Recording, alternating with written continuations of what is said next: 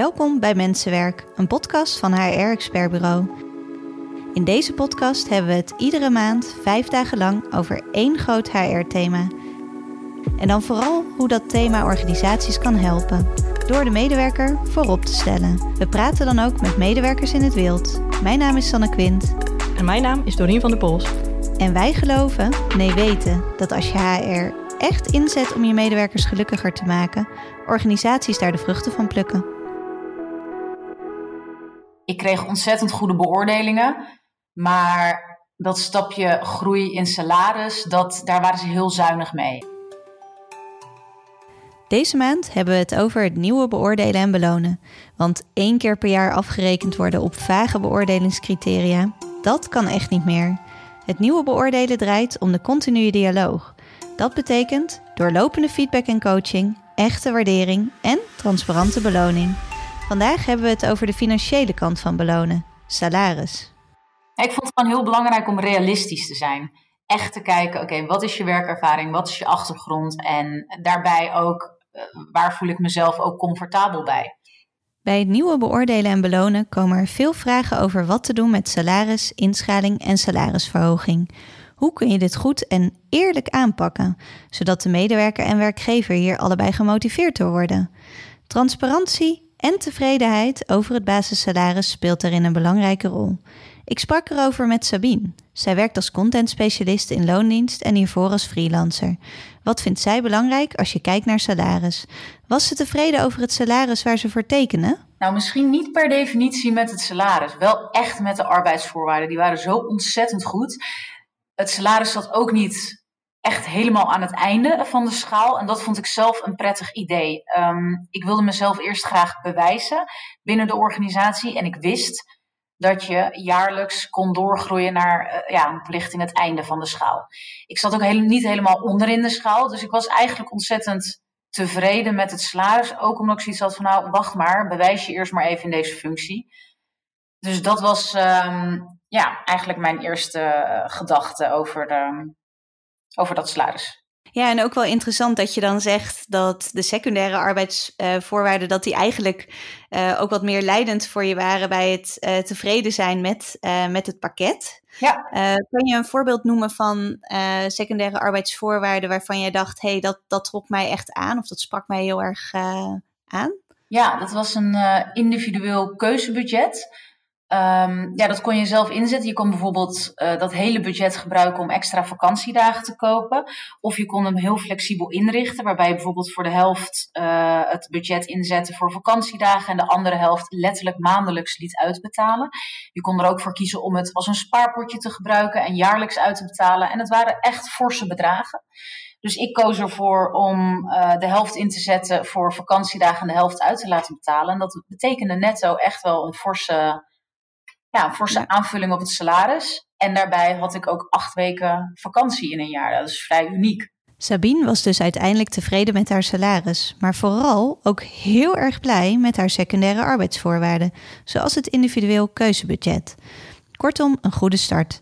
Maar bij veel bedrijven is het helaas nog zo dat als een medewerker in dienst komt, het uiteindelijk uitdraait op een compromis bij het vaststellen van het salaris. Dan begin je eigenlijk al met 1-0 achterstand. De medewerker start ontevreden. En dat wil je natuurlijk niet. Ook wordt er in het onderhandelingsgesprek vaak nog heel weinig gesproken over verwachtingen, terwijl de medewerker die wel heeft. Bijvoorbeeld over salarisstappen en groei, die hij of zij de komende jaren wil doormaken. Door dit niet te bespreken kan er vrij makkelijk een grijs gebied ontstaan, waarin de werknemer met valse verwachtingen toewerkt naar een promotie, die er misschien wel nooit gaat komen. Duidelijkheid is dus erg belangrijk en dat is ook de ervaring van Sabine.